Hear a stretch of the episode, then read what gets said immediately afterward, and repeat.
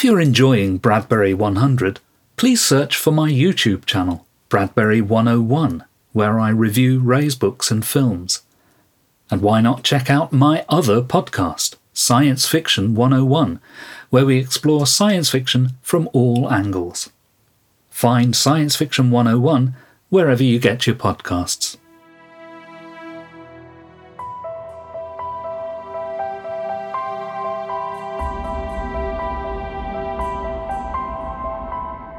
This is Bradbury 100, celebrating the life and work of American writer Ray Bradbury. I'm Phil Nichols of bradburymedia.co.uk. Hello, and welcome to another Bradbury 100. And this time, it's another in my series of chronological Bradbury. And we've reached the year 1942. You may recall in previous episodes, we've looked at Ray's amateur stories leading up to his first professional publication with the story Pendulum, which was published in 1941. And once we'd reached that point, I said that Bradbury was now a professional and there would be no looking back. And it's true, because every short story he published after that was published in a professional arena.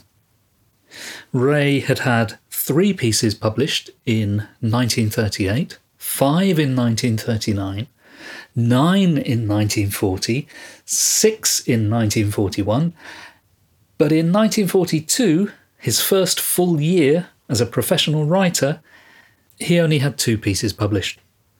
So, actually, this is going to be quite a short chronological Bradbury episode.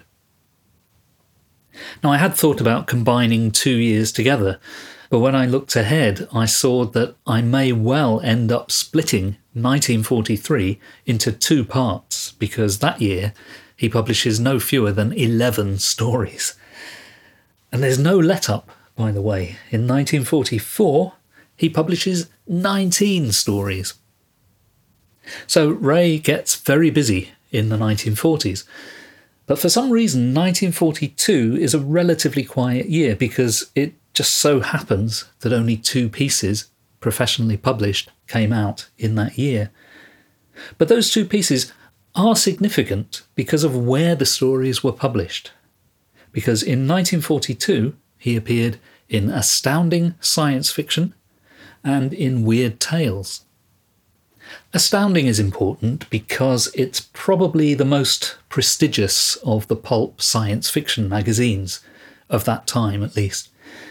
Astounding had been running for a number of years under the editorship of F. Orlin Tremaine, glorious name that one, uh, before in 1937 stepping up a gear when John W. Campbell Jr. took over the editorial control.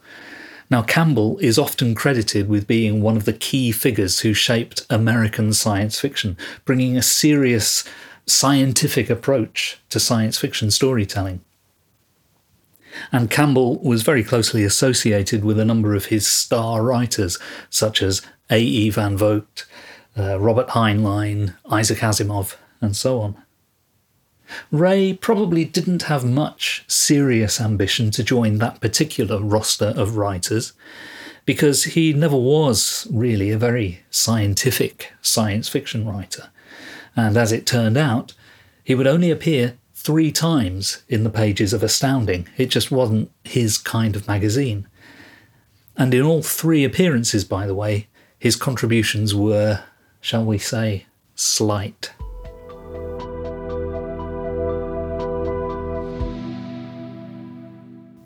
That first appearance of his in 1942 was a piece called Eat, Drink, and Be Wary.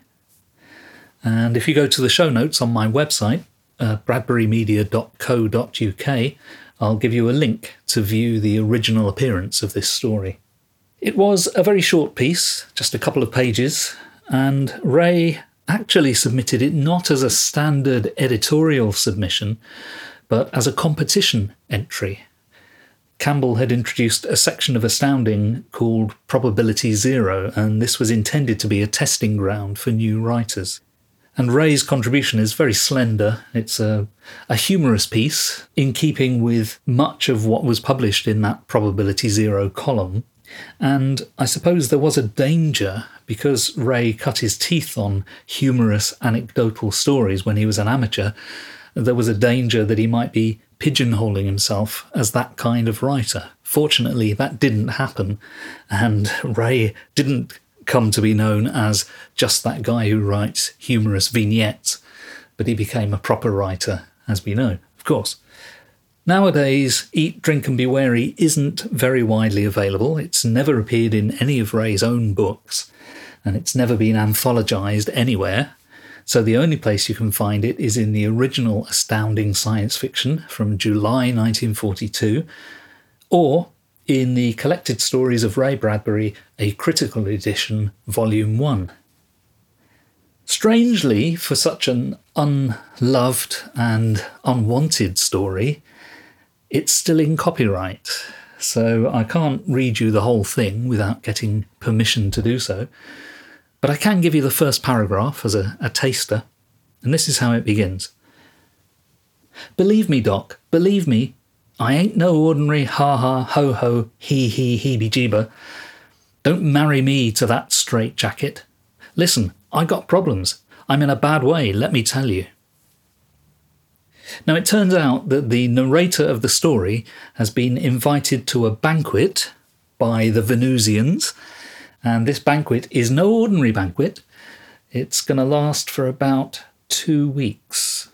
So the narrator goes to Professor Clopt, who is a specialist in Fitzgerald contraction theory. Now, that's a real thing, by the way. Um, it's part of relativistic mechanics, relativistic physics.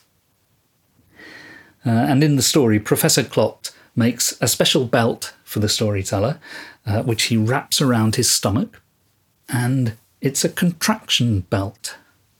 I think I could do with one of these myself. Uh, it basically allows him to eat constantly for two weeks with apparently no ill effect. And uh, the reason for this is because when he flicks a switch on this belt, his stomach slips into the second, third, and fourth dimension. So basically, the idea is that his stomach is moved at high speed in some higher dimension and then, according to the theory of relativity and a lot of hand waving, it contracts because of that speed and because moving objects get smaller in relativity theory. Hmm. Trouble is, the narrator is afraid of what might happen next. What if he takes the belt off? What will happen to his stomach? Well, we find out in the final lines of the story that he's actually paying a visit to a doctor who is going to take the belt off him. And the narrator is terrified of what's going to happen. And the story ends with just two words stop, stop. So, this story, Eat, Drink, and Be Wary, would not have been out of place in Ray's own fanzine, Futuria Fantasia. It's, well, arguably a little more polished, than some of those really early stories of his. And it's arguably a, a tiny bit more scientific because it is playing with this, this real concept from relativistic physics. But it's trying to have its cake and eat it by both using physics and making fun of physics, kind of suggesting that Ray's heart really isn't in scientific science fiction. And as I say, he only ever made two more appearances in Astounding, and we'll get to those when we get to the year 1943.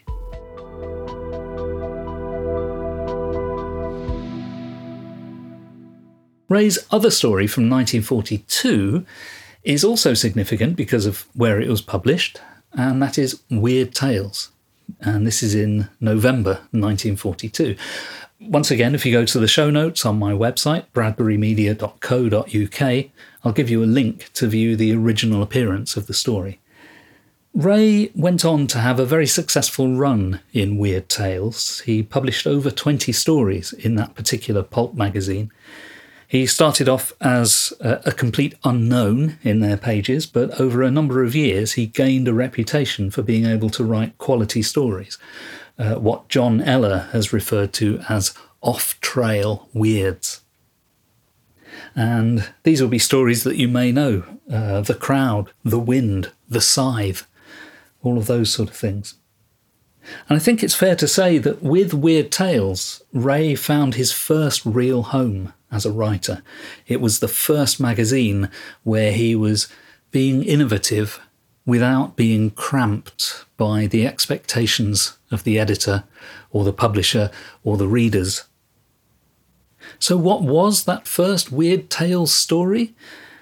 It was The Candle. Now, this is probably not one of his best Weird Tales stories, but it's certainly a good way for him to get started in that magazine. By all accounts, he struggled with the story, particularly with the ending, and it was actually his friend Henry Kuttner who helped him out by writing the last 200 words of the story. Kuttner didn't take any credit for this, it just appeared under Ray's byline, but Ray did acknowledge Henry Kuttner's input.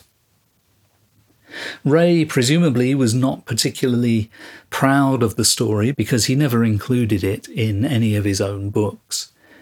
It was once anthologized in 1976 in a Peter Haining book called The First Book of Unknown Tales of Horror, and it is collected in the Collected Stories of Ray Bradbury, a critical edition, Volume 1. So, what can I tell you about The Candle? Well, let me tell you what my friend, the late William F. Touponce, wrote about The Candle. This is from his introduction to the Collected Stories. He wrote, It dwells too much on the literal cruelty of cat murder. Uh, the story illustrates Bradbury's metaphorical ability to evoke poetically an object that gazes back, a pastel blue candle worked in the figure of a young naked woman with the serene face of the lotus Buddha, endowing it with a seductive penumbra of elusive supernatural suggestibility. So I think Bill Touponce makes the story sound quite intriguing. This is how the candle begins. Under other circumstances, it might have been idle curiosity that caused Jules Marcotte to pause before the little hardware store window, but tonight it was a cold lump of hopelessness and anger knotted in his heart. It's quite a beautiful beginning, with Jules looking at and through the window of a store and Ray manages to summon up a cold winter wind. It's very atmospheric. And soon comes the weirdness of this candle, which Jules Marcotte becomes transfixed by. The proprietor of the shop somehow senses that Jules Marcotte is a troubled soul. And this ties in with an inscription at the base of the candle, which says, The man who will in trouble be soon surely sees the light in me. To which Jules replies, Well, how do you know I'm in trouble? And by so asking that question, he kind of implies that he is in trouble. And the proprietor says, It's a special candle. He says, What you do is you light it, you wait a few minutes, and then three times you breathe the name of the person you wish to destroy. And this done, that person will die immediately. And the proprietor demonstrates it because Marcotte is a bit skeptical, as you would be, but the shop owner uses it to uh, kill a cat. That's the cat murder that Bill Touponce was referring to. Marcotte is impressed by this, and despite the candle having a price tag of $3,000, he thinks he must have it. So uh, he steals it. He knocks the proprietor unconscious and nicks off with the candle.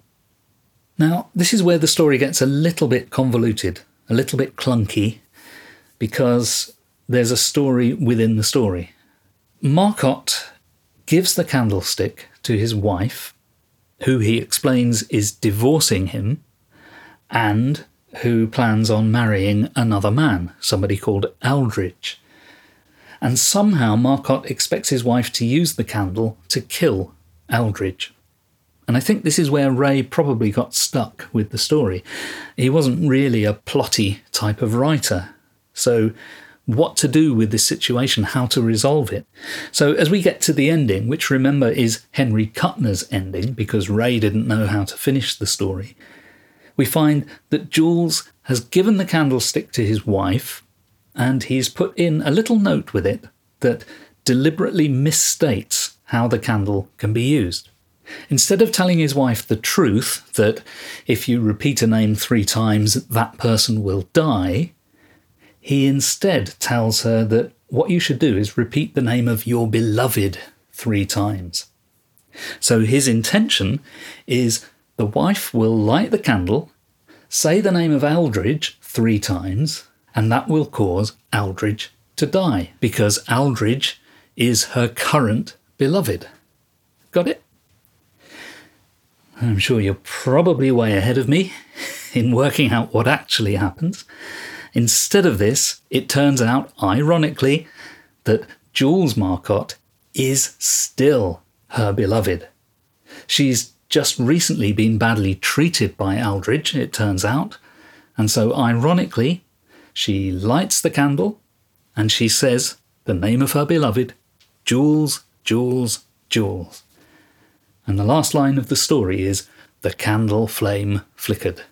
So, as with a lot of good suspense stories or stories with a twist, we are left to imagine for ourselves what's happened, which of course is that Jules is now dead. It's not so bad an ending, given the setup, but I do think that the setup is more poetically written than the ending is. And the twist is a little bit obvious, little bit clunky. And so I can see why Ray didn't ever have this story reprinted. But nevertheless, it's a decent enough story for an issue of Weird Tales in 1942.